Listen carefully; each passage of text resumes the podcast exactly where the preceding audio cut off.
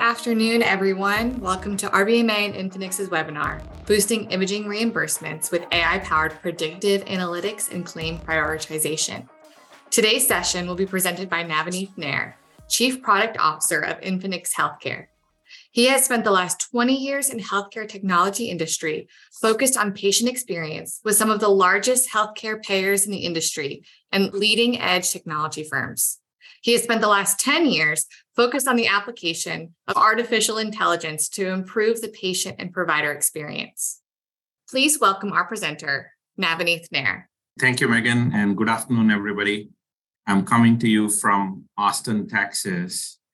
And interesting trivia that I read today is that today Texas is hotter than ninety-nine percent of the rest of the earth somewhere, including the Saharan and the sub-Saharan desert. So talk about being hot. So I appreciate all of you taking the time and coming to this session.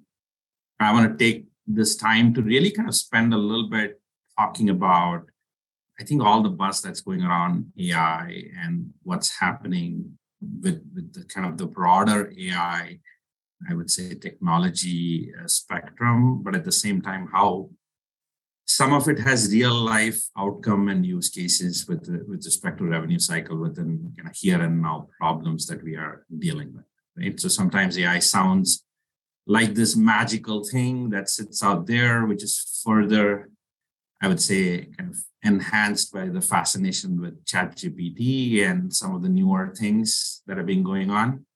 And as, as was mentioned earlier, I've been an A I practitioner for ten plus years. And I have to tell you, I love the fascination because it's got more people interested in it, but we, there are some very practical things we can do that doesn't require the complexity of what a ChatGPT does to actually solve outcomes in today's world. So I'm hoping to spend a little time talking to you about it. Hopefully, at the end of this session, you will be able to understand how what the A I-driven use cases are within kind of how we think about revenue cycle. And I'm going to focus quite a bit on A R, A R management and recovery and denial management in particular, because I think we see a lot of value there. Now, there are a lot of use cases across the entire life cycle, but we'll focus ourselves around that. And, and hopefully you'll walk away with some understanding of the possibilities that exist. Now, execution needs its own set of kind of investments and getting to talk to the right partners associated to it, but at least you you at least understand what the state of the art is in the industry today as you think about your own individual practices and, and revenue and revenue cycle processes. As I said, we'll, we'll, we'll touch a little bit on the broader A I aspects, then we'll talk about re- reimbursement challenges. I'm not going to spend a lot of time on it. I don't want to preach to the choir. You all know the life that you live today and the challenges that you face. I'll just want to kind of talk about it as anecdotes I'm kind of seeing, and then we'll talk about how A I can be used in this arena to actually improve what we do. Let's kind of dive right in. I think A I has been talked about it in healthcare quite a bit. Now, sometimes we confuse what A I stands for in, in the healthcare specific arena. And actually, it applies to a lot of other arenas also.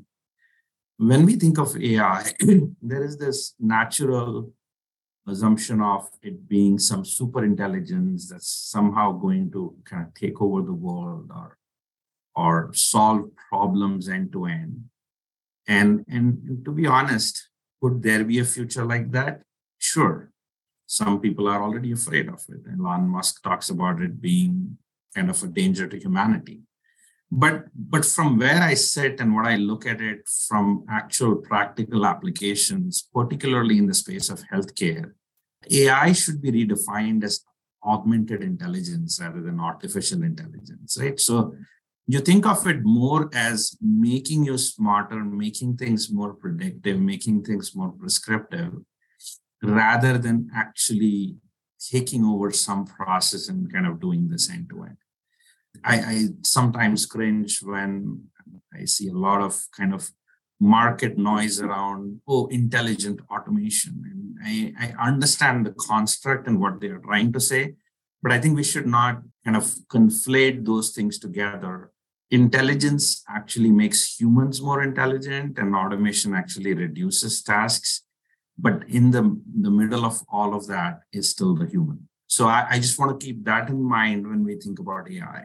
We we sometimes get lost in this world of robots and machines taking over all processes. I think we are far away from it. And, and I think when that comes, I think we'll we'll figure out different approaches to doing work. But at this point in time, that's not the case, right? So I just wanted to kind of set the level set on what what, what A I means. Now let's look at some use cases. I think in radiology, there's been a lot of buzz. In radiology in particular, there's been a lot of buzz. Right? Oh, do we need radiologists? Because we need radiologists. Let's be very clear. But can it augment image interpretation? Absolutely.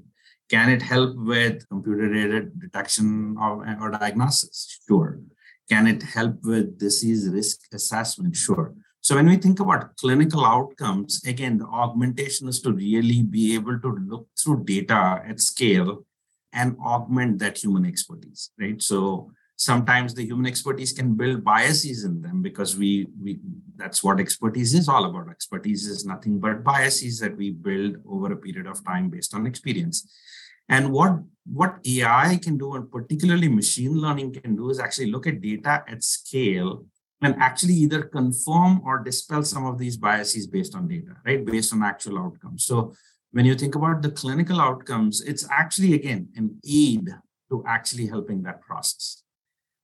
But at the same time, when we always kind of slant ourselves and gear ourselves to talking about A I primarily in the clinical space, because guess what? It, it, it's more interesting. It's more, say, sexy.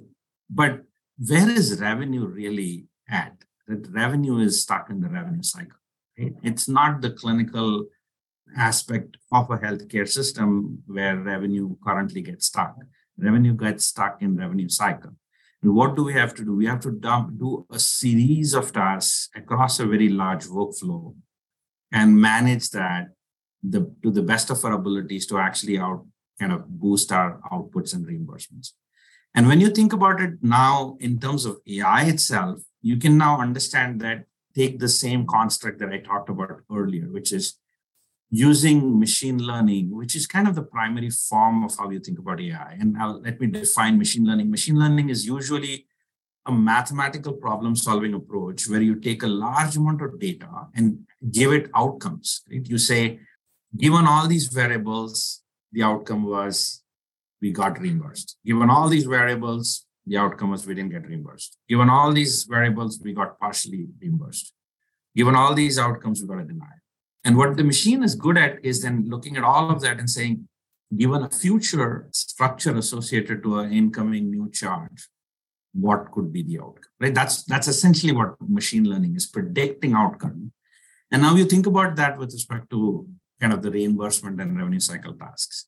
There is a lot of different areas where if we could really predict, we could make life so much easier, right? If we could analyze an incoming chart and say whether it's coded correctly, whether once coded, if we could analyze and predict if it is going to get a denial, if we could analyze the reason for why it could get a denial, if we could analyze once we have the denial and we have outstanding A R, whether it's recoverable or not recoverable, should we work it? So these are some of the areas that you can actually see that A I can apply itself. And, and I'm going to touch on one particular use case focused on A R recovery, right? But you can see the power of being able to learn from data. And, and it's very important to kind of recognize that power, because that power lies with us because, or, or more importantly, with all of you, because you have the data. Now let's kind of talk about reimbursement itself, and particularly A R and A R management in general, and look at some of the challenges that, that we see currently as we think about the processes that we have today. I think the biggest thing is data fragmentation. It's not for lack of our skill sets or intellect or ability to kind of look at the data. The problem is the data itself is fairly fragmented. You have a risk system, you have a billing system, in some cases you have a scheduling system. You have data about the patient in multiple systems. And in most scenarios with most of my provider partners that I work with, what I've seen is that there is difficulty threading what I call a longitudinal view, right? So if I ask somebody, can you track the patient data? Can you give me that patient data all the way from the point of when they made the phone call, scheduled the patient, gave their eligibility details, we verified it, got prior authorization, came to the visit, post-visit charge code. Can I look at that longitudinally? I'll tell you nine out of ten times the answer is no. Because the data is sitting in different pieces. Right? The scheduler has a view to it. It's the biller has a view to it. Then somebody who's working the A R team has a view to it. And then that fragmentation actually impacts the life cycle. So all, it all feels like sometimes we are all like blind men around the elephant and looking at it from different perspectives. The other problem, and especially on the on the, on the reimbursement side, on the, the revenue cycle side in the back, and what I see is lack of real-time data. A lot of the time, we are crunching data reactively, uh, I would say post something happened, right? Um, of course, we are we are looking at it to kind of identify opportunities, but it's not really happening real time. It's happening with a certain amount of lag. We're looking at a daily report or a weekly report or a monthly report, and then we're kind of trying to work backwards as to what happened in the last month, what payers did not pay, why did they start kind of now denying things that they were approving in the past. And now we start to try to do what I call forensics associated to it. But the problem is by the time you're doing that forensic, it's kind of late. You're already sitting on new things that are getting changed. At the same time, we are seeing a very complex kind of ever-changing reimbursement policy come through, right? I, I, I was kind of participating in an H F M A um, this week, and I was listening to speakers talk about thirty to forty percent increase in denials by payers just in the last two years. Added to that, they, they were talking about one hundred plus reimbursement rule changes. And when reimbursement policy is changing at such a rate, you are always struggling to stay up, up to it. No system is capable of doing that from a human perspective, that we kind of run out of bandwidth as we kind of think about this.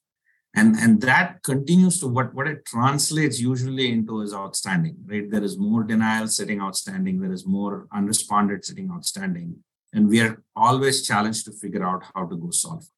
And I, I think it'll be preaching to the choir if I talk about staffing challenges. But I, what I'm surprised about is that that continues to kind of grow rather than abate, right? We thought the rate action policies and other things might cool down the overall labor market.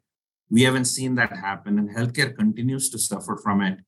I mean, you won't believe how many anecdotes of uh, how I have heard people say that we have lost front office people to Costco or Target or retail that we would never think that would be competition to us from a healthcare perspective, coming in and becoming competition based on what, what their hourly rates are or what their benefits are in some scenarios.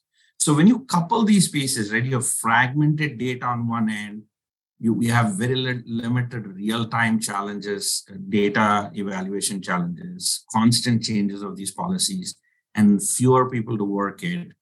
All of the outcome of all of that, usually we see is constantly increasing outstanding A R and the amount of A R inventory continuing to grow. At some point, of course, they become non-collectible, they become difficult to collect, and they actually have to be written off and bad debt.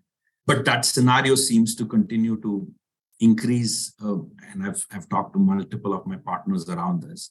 And And there is there hasn't been a place where they have been able to keep up with it. So, so my my answer is, I, I think we have to kind of throw away some of the old ways of doing this and look at completely new ways of doing this if we want to be able to catch up. And, and the new ways have to rely on our ability to apply technology, particularly what we've talked about, with whether it's A I and machine learning or automation, to that challenge. And I'll talk about very specific approaches to doing that in the upcoming slides. So let's kind of just think about, as this inventory grows from an A R perspective, what, what is it that we're doing today? Today, we, we have to deal with our existing billing systems, right? And what it doesn't matter how sophisticated it is, I've seen them all be great books of record that can push out a claim, have a claim scrubber on it, get a remit back in. But when you think about organizing and allocating work, they also they have, they may have some basic system queue capabilities. But when you want to organize the work the way you want to organize it, and we want to be very dynamic with respect to how we organize work, because A R or in, in essence, outstanding denials are not staying static. They are changing by the hour, they are changing by the day. And what, what I see many operational leaders have to resort to is essentially kind of deal with spreadsheets, massive spreadsheets, multiple pivot tables that organize this information, segmented, segregated, and then figure out a way to now allocate it to their individual people. So allocation might mean going into and creating those many queues in the billing system and trying to move it. Or in some cases, just kind of smart sheets are kind of the common term I use nowadays for spreadsheets. So we've spread, we've kind of split it out on smart sheets and sent it out. And essentially, that that's a very I mean, complex, laborious, and to some degree difficult task, because if, as we described, if the A R is that dynamic, then you are actually cannot apply a set of static rules or pivots that you're doing. You, you have to keep looking at it in different ways, which makes it very difficult, actually, because at any point in time, we have a set of rules that we want to follow. So what that, what that does is that we kind of default to some rules, right? And, and I've heard this many a times, right? Oh, it's a high dollar claim, we have to work it. And I've asked the question, why do we believe we have to work it? Uh, oh, it's a high dollar claim, we're not going to just let it go. Agree with it. You have to work your high dollar claim, but should that be the first thing you work? And that's a question to ask. So, so some of the process mechanics that are used when you're kind of applying this is that you're taking a few factors, whether it's dollars. In some cases, reactively, I've seen, oh, the A R has grown very large. Oh my God, we are kind of in trouble. Let's kind of just look at everything that's going to expire filing limits or appeal limits. Let's just make sure that we touch it. And then you end up having to do that. Well, guess what? Now new A R is coming and now that's starting to actually age, right? So you start to have an aging problem, right? Outstanding A R, A R over one twenty metrics start to be impacted. And once you're trying to do this in spreadsheets, you actually have limited understanding from a resource planning perspective, because you, you think you have ten people, all ten people being equal. In some cases, we were kind of joking that organizations still do the alpha-based breakouts, which is very difficult to work with, right? I mean, alpha-based breakouts and patient names is not an easy task. So what if a lot of people with A's start to have problems, right? How do you deal with it? Right? And what if the pairs that you're dealing with in the alpha is very different? So the resource planning becomes very difficult. Now, once you've allocated work, in most cases, because we are trying to touch everything, and we are trying to touch everything that, that's got certain dollar value or filing limit or others, some of them may not really need a lot of work to be done. So what happens is a lot of what I call mundane, time-consuming follow-up continues to happen associated. So it feels like we are doing work because there is a lot of widgets being produced. Oh, we, we touched fifty accounts today. But essentially what we did in most scenarios, we followed up on something that at some point the payer is going to pay us. Okay, now if you, you need to have now a strategy shift, we know if the payer is going to pay for us. In many cases, we don't know that very well. So we, we should touch it.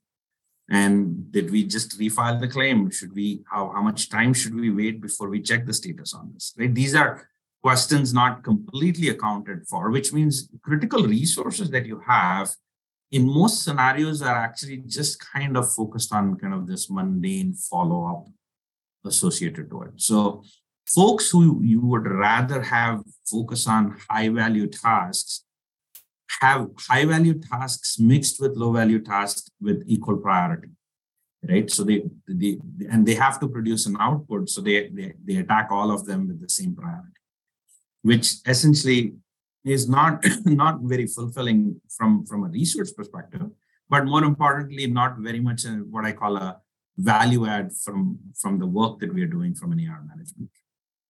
So let's kind of think about how we could change this from an A I perspective, right? And I talk about a five-step approach to changing this. Now, can you realistically apply all five steps? The answer is yes. We've, we've done this in other places with other partners. But even if you start somewhere and make progress associated with the five steps, you can actually do this in a phased manner, right? So what, what are the five steps? Let's kind of touch on them, right? The first is analyze, right? Analyze is really to analyze the outstanding A R and understand what is your recovery strategy associated to it. And what is it based on, right? Is it staying constant, as in all A R is worked the same way every day, every week, every month? Or are you able to analyze the incoming A R and change your recovery strategy according to it? That's one part of it. The second piece is predict.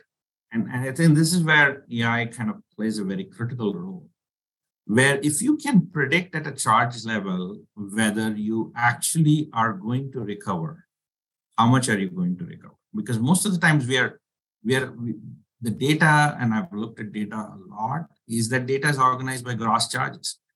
We don't even know what the collectible looks like, what is the allowable associated to it, what the actual collectible is, and off the collectible, do you get paid all the time or not? And it's such a powerful thing to know, because if you can actually understand which ones are truly collectible at what level, now your order is completely sorted, because something that said one thousand dollars of gross charges, but now really you can only collect two hundred dollars off it. Because once you net it down to allowables and then you look at the payer kind of reimbursement patterns associated to it, now that charge is really only worth two hundred dollars versus there is a charge that sits out there at three hundred fifty dollars, which is going to be collected at three hundred dollars. And in, in most cases, when you look at it from a gross perspective, you're actually prioritizing based on gross, not based on actuals that you can bring. So this is where the prediction is very powerful. If you can build, and you are you you are sitting on the data, and I'll touch on this a little bit, but but you you know these patterns. You you have treasure trove of data that you have available to you that you can use to do this ana- analysis and prediction. You need a good data science team or a good good partner to work with, but those are not the most difficult problem. The difficult problem is data, and you have it, you own it. So once you predict something, the next big thing is to prioritize. We talked about the prioritization challenge a little bit earlier, which is, oh, we predict we do it on high dollars or filing limits or a combination of high dollars and filing. But there are many dimensions to prioritization. Let me throw a few at you. You need to know how many payers can a resource work in a day. So let's assume I give a resource and say your target is to work fifty accounts. But if all fifty accounts are from fifty different payers, they would have a tough time following up on all of them. So you want to know what is the optimal number of payers a resource can do? What is the optimal amount a resource can do? Are all resources equal? Are some resources better than others? And can they do more compared to others? Right? Are we kind of looking at them as all equals? Right? So it's important to kind of understand those functions associated to it and be able to prioritize. So when you think about the dimension of prioritization, it's more than just dollars, gross charges, and filing limits. Now think about the dimension being changed to predicted recovery dollars, which essentially are different from gross charges. What is the actual effort that could be applied to it? How many resources do we have? How much can these resources do? Can I then dimension it based on how many payers can these resources work at the same time?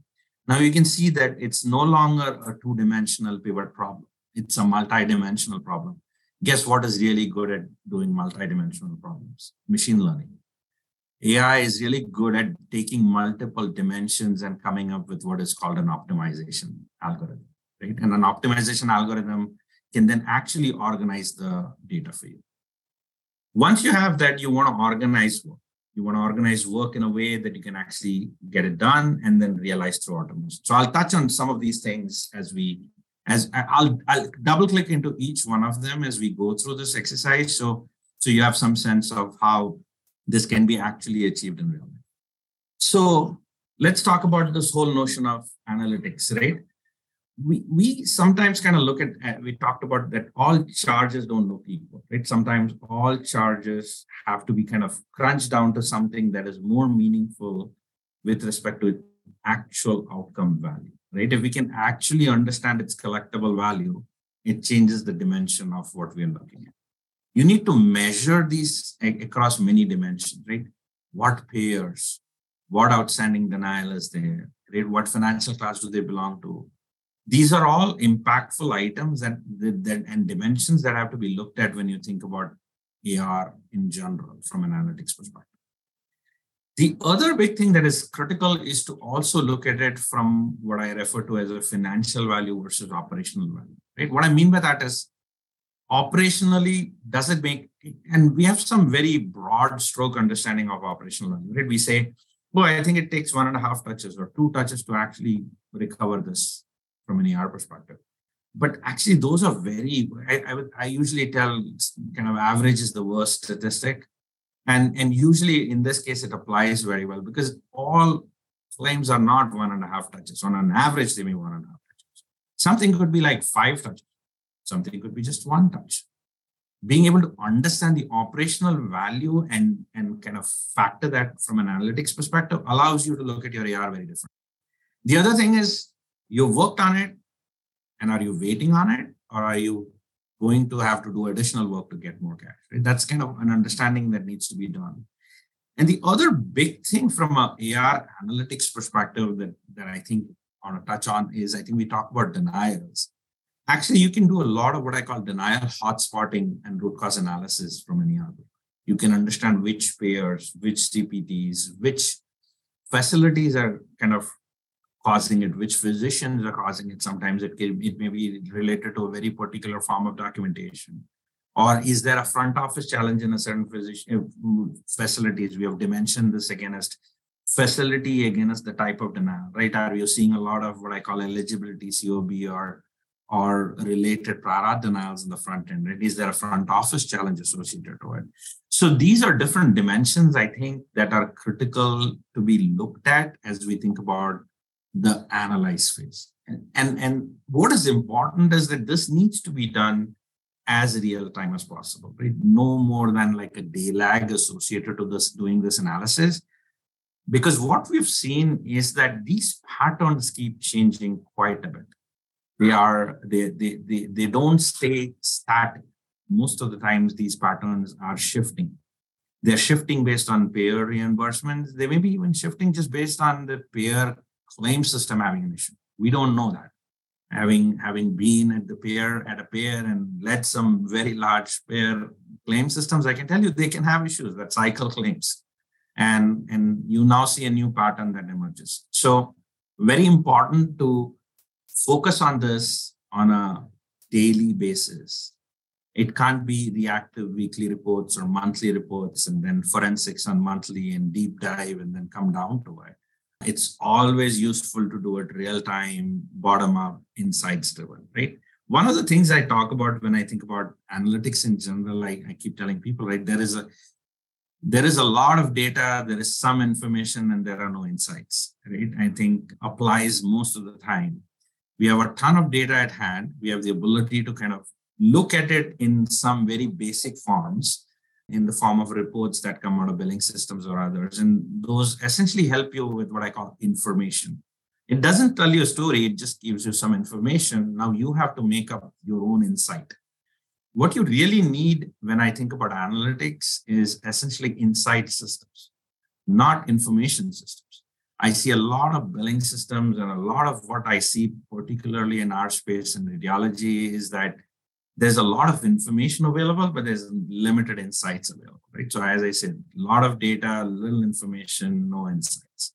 So we just have to be able to actually get to a very insight-rich view of analytics. And that's going to be critical to be successful as we think about this. Now, once we analyze, we know what it looks like, what our strategy is, and we touched on this a little bit. And we've spent quite a bit of time at Infinix kind of working this, but in, in general, you are sitting on oil field of data. The question is, how do you mine? right? And, and there are techniques applied in machine learning and other A I formats where it can take large data sets. What we, what we have done is kind of look at data and looked at charges, and from charges, denials, and then payments. And then you can start to now impute from it what essentially happened with respect to a charge. Did it get paid? Did it get a denial? Did we have to act on the denial? And then it got another denial, and then we got paid. How much, how many actions were taken? And, and most of this data is available in your billing systems. The one area that we see that most billing systems struggle today is essentially know, knowing what actions led to outcomes. That's the one area I see still a challenge.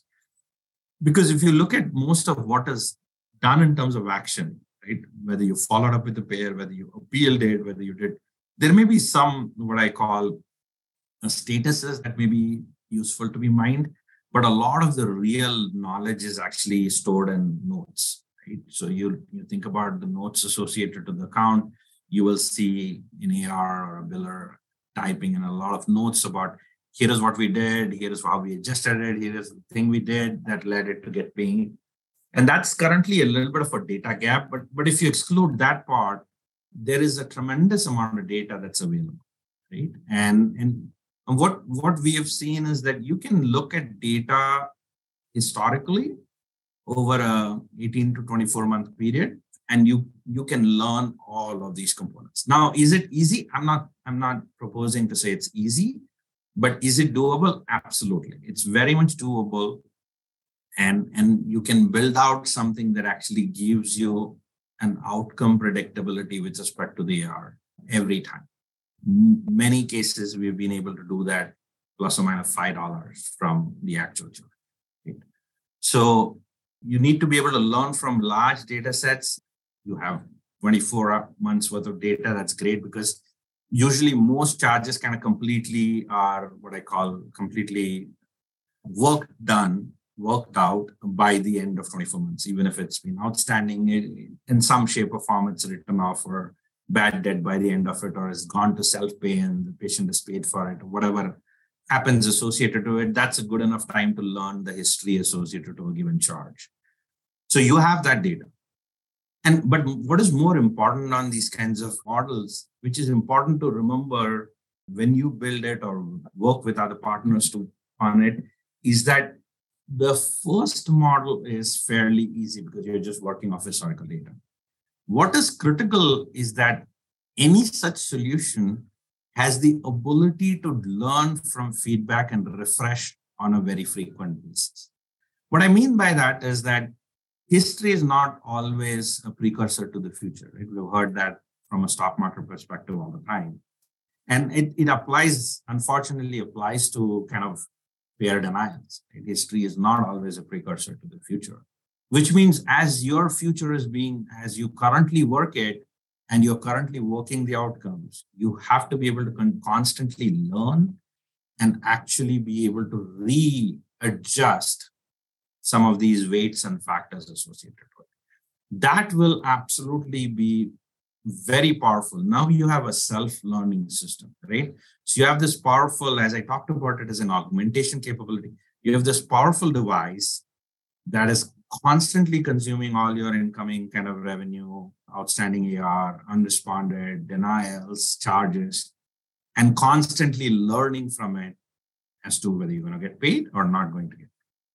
Right. And that's that that now is such a powerful tool that you can tap into as you think about kind of what strategies to apply and how much people are necessary, how much will be your actually collection efficiency with respect to going after it. Right? Because if, if you believe your collection efficiency is X as, as a metric, but you learn that the newer denials are much more difficult to overcome, you may want to adjust your collection efficiency and learn that you, you may have a lower collection efficiency than what you prom- promised, which means revenues are going to be lower, which cash is going to be lower, which the C F O absolutely would like to understand from any revenue cycle leader, whether that's possible or not. So those are, I would say, critical things that you can do when you think about actual prediction associated to this. right? So we talked about prediction. So the next big step is prioritization. We touched on this a little bit as I was explaining the five steps. Look at it from many dimensions. This is where, again, machine learning is very powerful in being able to look at many dimensions.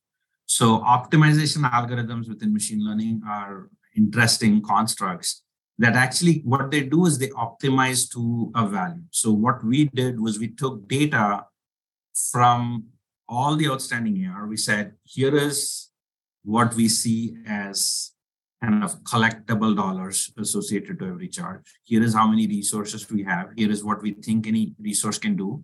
Here is how many pairs in a day a resource can work. Here is how many touches at a claim level we believe is necessary to get that claim recovered or effort involved.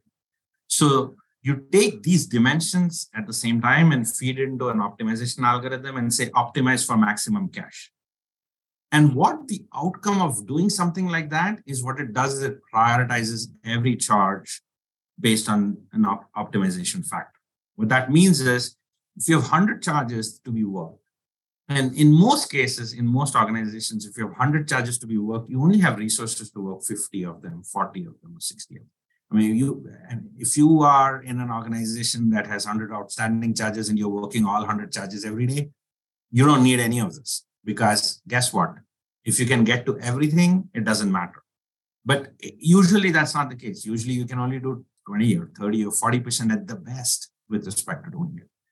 When that happens, then now you want to look at it top down, one to one hundred, and you want to be able to touch the top forty. So what this does is it actually organizes based on that maximizing cash function into a ranked order of one through one hundred. Right now, once you've organized it ranked one through one hundred, it's very easy to now to determine that you have to work them. You have to work them in what order? You work them in the order one through one hundred. And the other interesting aspect of that is that this prioritization, along with the prediction I talked about, should be done like on a daily basis. That's kind of the, the least amount of time. I mean, and with some of our other partners, we've actually done it like on a weekly basis because teams get very disoriented if they're they they are reorganized to work every day. But the best way to do this is dynamically every day because your inventory changes every day, right?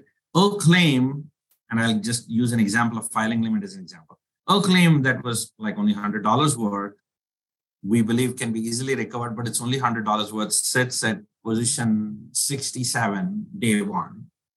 But guess what? Its filing limit is only a day out or two days out. Now it completely jumps rank and maybe becomes top ten. So it's it's it's it's in, important to understand that the more dynamically you can do this prioritization, the better it gets. Right. So that's, that's a critical element to understand associated with this prioritization. The more dimensions you can consider, the more richer it becomes in terms of being able to recover cash. Right. So I, I just wanted to kind of highlight the fact that prioritization frequency is a critical important task. Now, once you prioritize, you have to organize work. Right? And this is where, as I said, as, as I said, no charge is equal. No two people are equal either. Right? So you want to be able to organize work in a structure that gives you the maximum efficiency. So which means you have to be able to learn from how they're doing, which means, again, you can apply machine learning in some scenarios where you know you have a ton of data, like which person did what claim, how many touches were required on it, what the outcome was. Guess what? You can learn the efficiency of your person with respect to it. Oh, this person is really good at A T N Is, great outcomes that he's seeing. Should we organize the data where he gets the most efficient work to be given? Even if you can't get down to that level, look at being able to organize with the least amount of times, right? So if I organize by pair, should I be able to give somebody a large number of cases for a given pair that they can actually optimize because they are going to make a phone call, they can actually optimize the number of status checks they can do. But at the same time, you also want to give them work that actually does not include a lot of follow-up. And I, I, I talk about that. That's where automation, I think, and we'll talk about that in a minute, comes into play, is that you can you, you want to be able to orchestrate work between what I call is human agents and automation agents. Because there will be work that does not require a lot of critical thinking or application. And what you want to do is identify them in the workflow and be able to orchestrate in a way where you can actually allocate it to somebody that needs critical thinking, or allocate it to a machine and say, hey, do it. This is repetitive work. But guess what? You won't be able to synchronize and orchestrate it. This is where I see the billing systems kind of struggle with it, because if the machine is not able to do it, you want the human to automatically get it seamlessly. You should not have to think about it. It should not sit in some other work queue where now somebody has to go manually allocate to somebody saying, oh my God, machine tried, nothing happened. We need to go do it ourselves. So these are things that have to be kind of really thought through when you're actually bringing these pieces together. Because always what is outstanding, and then once you prioritize it, as I said, one through one hundred, is always going to be larger than how many people do you have. The other important thing of allocation that we have seen, and we've seen this in when you incentivize people on what I call outputs rather than outcomes. People are, as Charlie Munger said, it's show me an incentive, I'll show you the behavior. Behavior is, I want to do X number of widgets because I'm going to be measured on X number of widgets. And actually, that that actually is disincentive from your perspective, because it doesn't, you don't know whether that work actually produces value. People then kind of take on a lot of follow-up activity and say, oh, I did fifty widgets, but wait a minute, a bunch of them were cherry-picked to be just follow-ups. But in, in, in such a scenario, when you're organizing work, you don't want cherry-picking. You want to first identify work that is essentially machine-driven, sign it to machine queues, take work that is human capacity-driven and assign it to humans, organize it in a way that they are maximizing their capacity, and then you want to measure them on outcomes. How many of them really collected?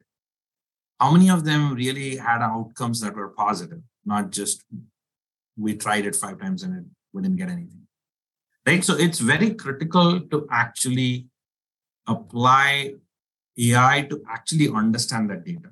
And this is one area where I see a big gap today, because most systems are not capturing data about people and their work in a way that can be actually learned well. So when we struggle with that quite a bit as we look at historical data, there is very little that tells us who did well, who did poorly. So that's one area to think about. We, our solution has been to kind of just build our own allocation approach to doing it in a workflow search system.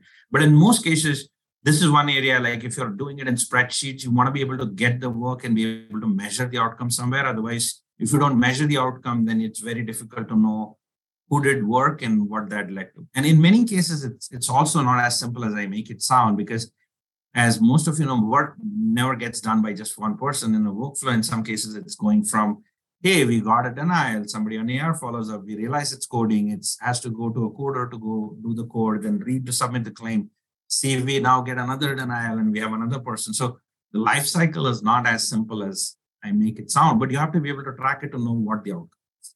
So it's important to be able to kind of step back and allocate work.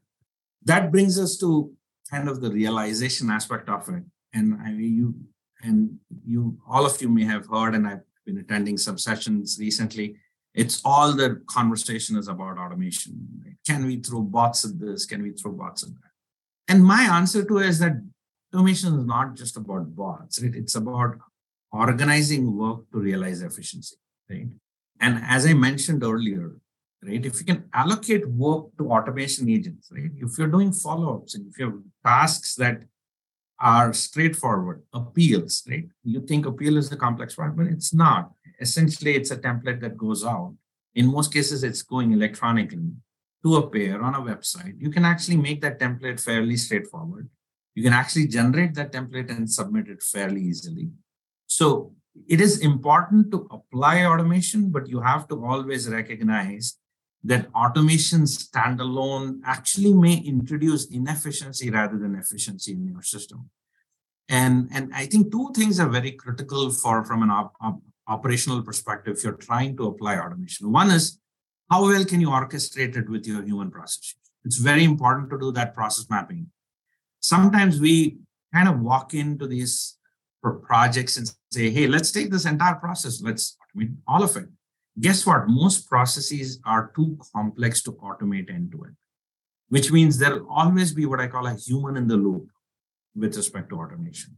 Well, guess what? What, what that means is if the human is not collaborative with the automation, and the human will only be collaborative if the process is synchronized, where they feel that they are doing the best value and they are letting the automation take care of the grunt. But if they're not synchronized, you will have detractors, right? And when you have detractors, and if you don't have strong change management associated to it, it'll actually make it look more inefficient. You won't believe how many times I've been in organizations where we've implemented automation and we've taken a step back. Like, wait a minute, that made no sense. But what we realized is the mapping was incorrect. Oh, wait a minute, this data came back, but now it took more time for me to swivel chair this data into the system because it sits in this other system. So I, I don't have access to it. Or it came back in a spreadsheet, so I need to key it back, right? So you really have to spend the, the effort and the energy associated to it and identify the processes that can be really automated, synchronized and orchestrated with the humans involved in the process, and then get that integrated into your system. So people are not having to go five different places to get the outcome of automation and then have to eat and again into the building system. That's where some of these challenges come. But it can be done. It's a, we've seen it being done and being effective. It just needs a lot of work. So I said a lot of different things. Hopefully you got a gist of how we kind of think about this whole life cycle. Again, I, what I wanted to do was take a snapshot, a sing, single slice of a problem statement within revenue cycle that we face within the radiology imaging kind of community and kind of show you how A I applies to it, how automation applies to it. There are many different processes that can be done similarly, right? With denial prevention, people talk about it, and a lot of others, coding, clinical document improvement, or getting physician input. There's a lot of different places that this applies. We've applied it in prior authorization and other areas, but but hopefully this gave you a little little sample of how you can actually practically think of A I's application within within revenue cycle and within kind of A R management. Thank you, Navaneeth. That was wonderful. Thank you everyone for attending today.